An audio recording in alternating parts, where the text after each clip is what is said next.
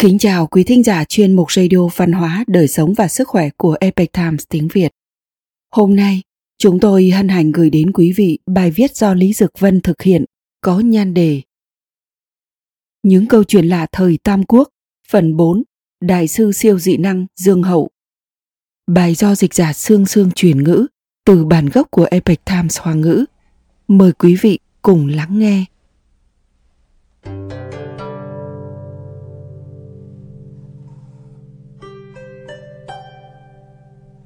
Các sử gia thời xưa cũng không tránh né việc đưa những dự ngôn thần kỳ vào trong sử sách.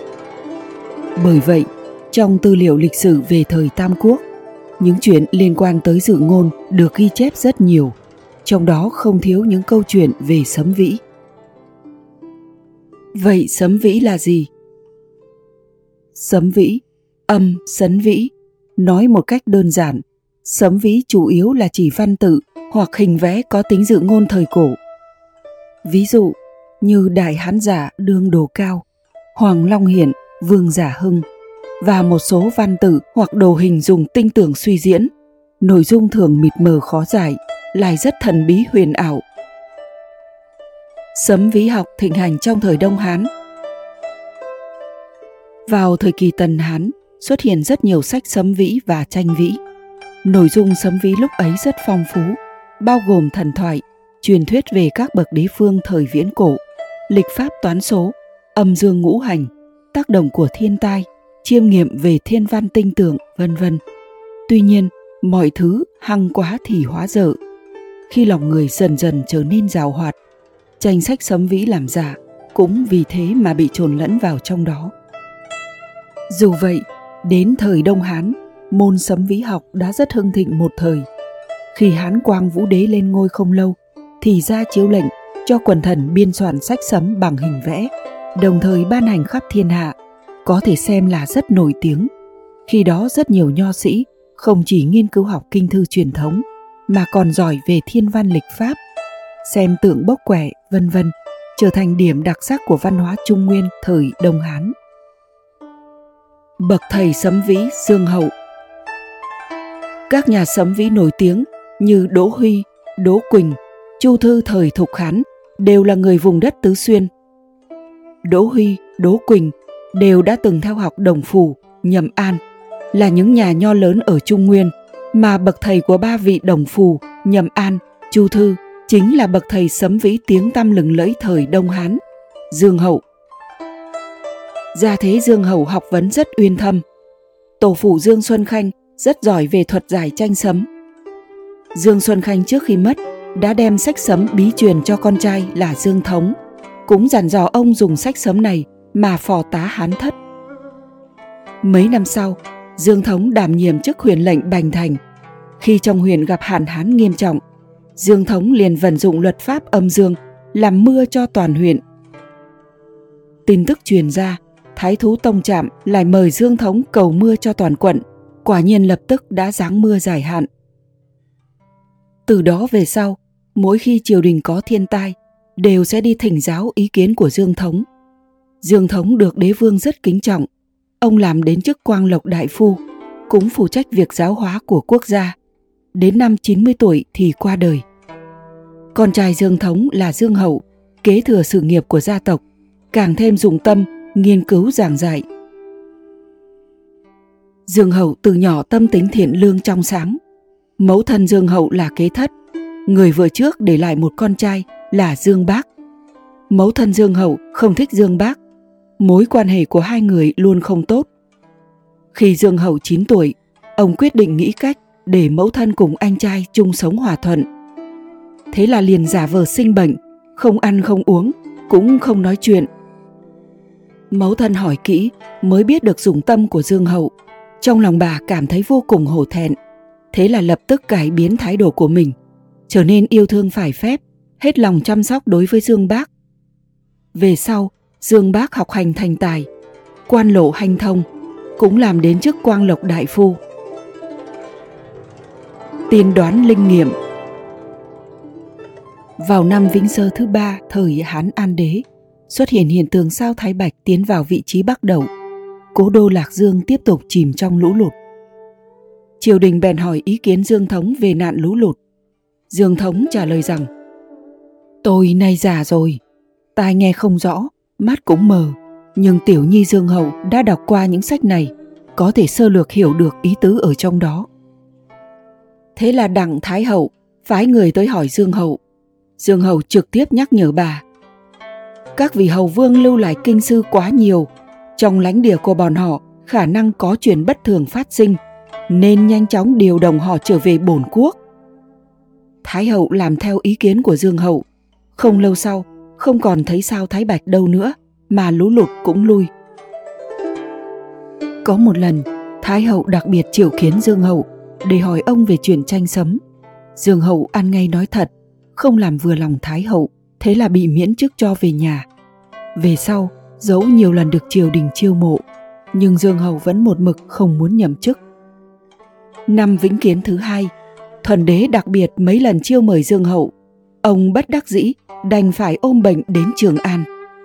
Dương hậu giảng giải cho Thuận đế những tai họa mà hoàng đế sẽ gặp phải lúc tài vị, cũng như nên cải cách triều chính như thế nào, đồng thời tiêu trừ được năm tai họa chẳng lành khi đó.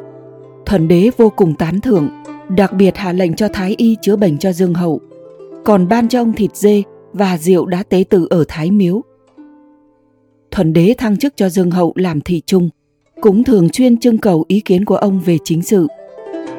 Năm Vĩnh Kiến thứ tư, Dương Hậu dâng thư nói Mùa hè năm nay nhất định sẽ rất giá lạnh, sẽ có thiên tai là dịch bệnh châu chấu. Năm đó, quả nhiên tại Sáu Châu bùng phát nạn châu chấu nghiêm trọng, ôn dịch hoàn hành. Năm Vĩnh Hòa thứ nhất, Dương Hậu lại dâng thư. Kinh sư có lũ lụt và hỏa hoạn, Tam Công có người bị miễn chức, Man Di sẽ phản loạn. Mùa hè năm đó, Lạc Dương quả nhiên bị lũ lụt nghiêm trọng, chết hơn nghìn người. Mùa đông, Điền Thừa Phúc phát sinh hỏa hoạn. Thái úy Bàng Tham bị miễn chức, người Man Di ở Hai Châu, Kinh Giao, sát hại quan trường lại, tấn công vào thành, vân vân. Những việc mà Dương Hậu tiên đoán, từng cái đều ứng nghiệm. Kỳ thực, mỗi lần có thiên tai, Dương Hậu đều sẽ trình lên phương pháp tiêu tai giải nạn. Nhưng lúc đó là thời buổi hoạn quan chuyên quyền, nên lời khuyên của ông hầu như không được mọi người chú trọng. Mặc dù vậy, Dương Hậu vẫn luôn giữ mình trong sạch. Khi đó đại tướng quân Lương Ký, quyền hành khuynh đảo một thời, phái người đưa rất nhiều quà cáp quý giá cho Dương Hậu, hy vọng có thể gặp mặt ông. Tuy nhiên, Dương Hậu đều khước từ. Ông khăng khăng nói rằng mình ngã bệnh, muốn xin từ chức về hưu. Cuối cùng thuận đế cũng đồng ý, ban cho ông rất nhiều xe ngựa tiền bạc gấm vóc để ông hồi hương. Sau khi cáo bệnh hồi hương, Dương Hậu càng thêm tinh tấn tu đạo Hoàng Lão. Môn sinh do ông dạy dỗ có hơn 3.000 người. Cho dù triều đình chiêu mộ như thế nào, ông đều không muốn ra nhậm chức. Năm 82 tuổi, ông qua đời tại nhà. Siêu năng lực thiên nhân cảm ứng. Câu chuyện của cha con Dương Hậu được ghi chép chân thật ở trong sử sách.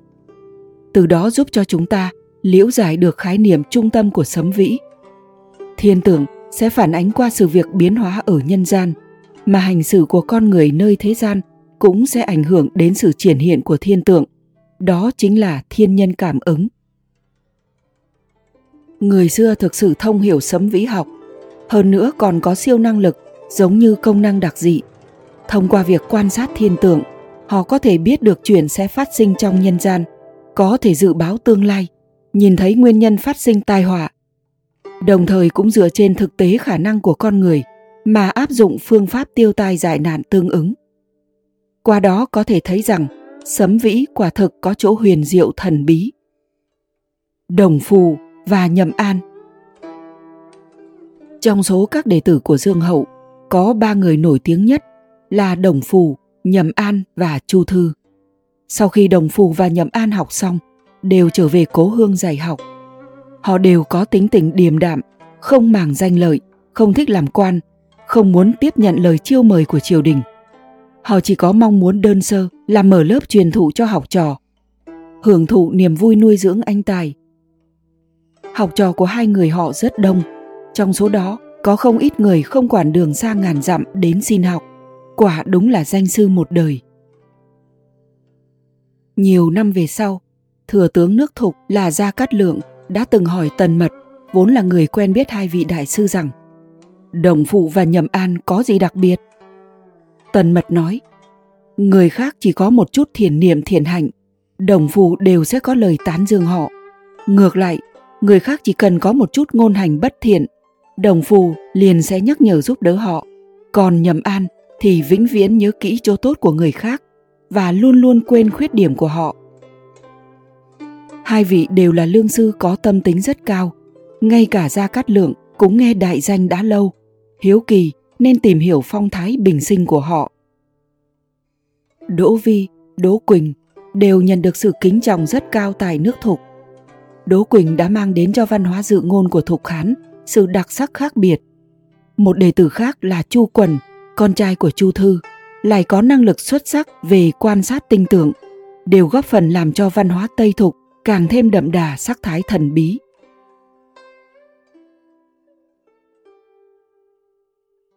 Quý thính giả thân mến, chuyên mục radio văn hóa, đời sống và sức khỏe của Epoch Times tiếng Việt đến đây là hết. Để đọc các bài viết khác của chúng tôi, quý vị có thể truy cập vào trang web epictimesviet.com. Cảm ơn quý vị đã lắng nghe, quan tâm và ghi danh theo dõi kênh. Mến chào tạm biệt và hẹn gặp lại quý vị trong chương trình lần sau. Kính chúc mọi điều bình an và tốt lành tới quý vị cùng người thân.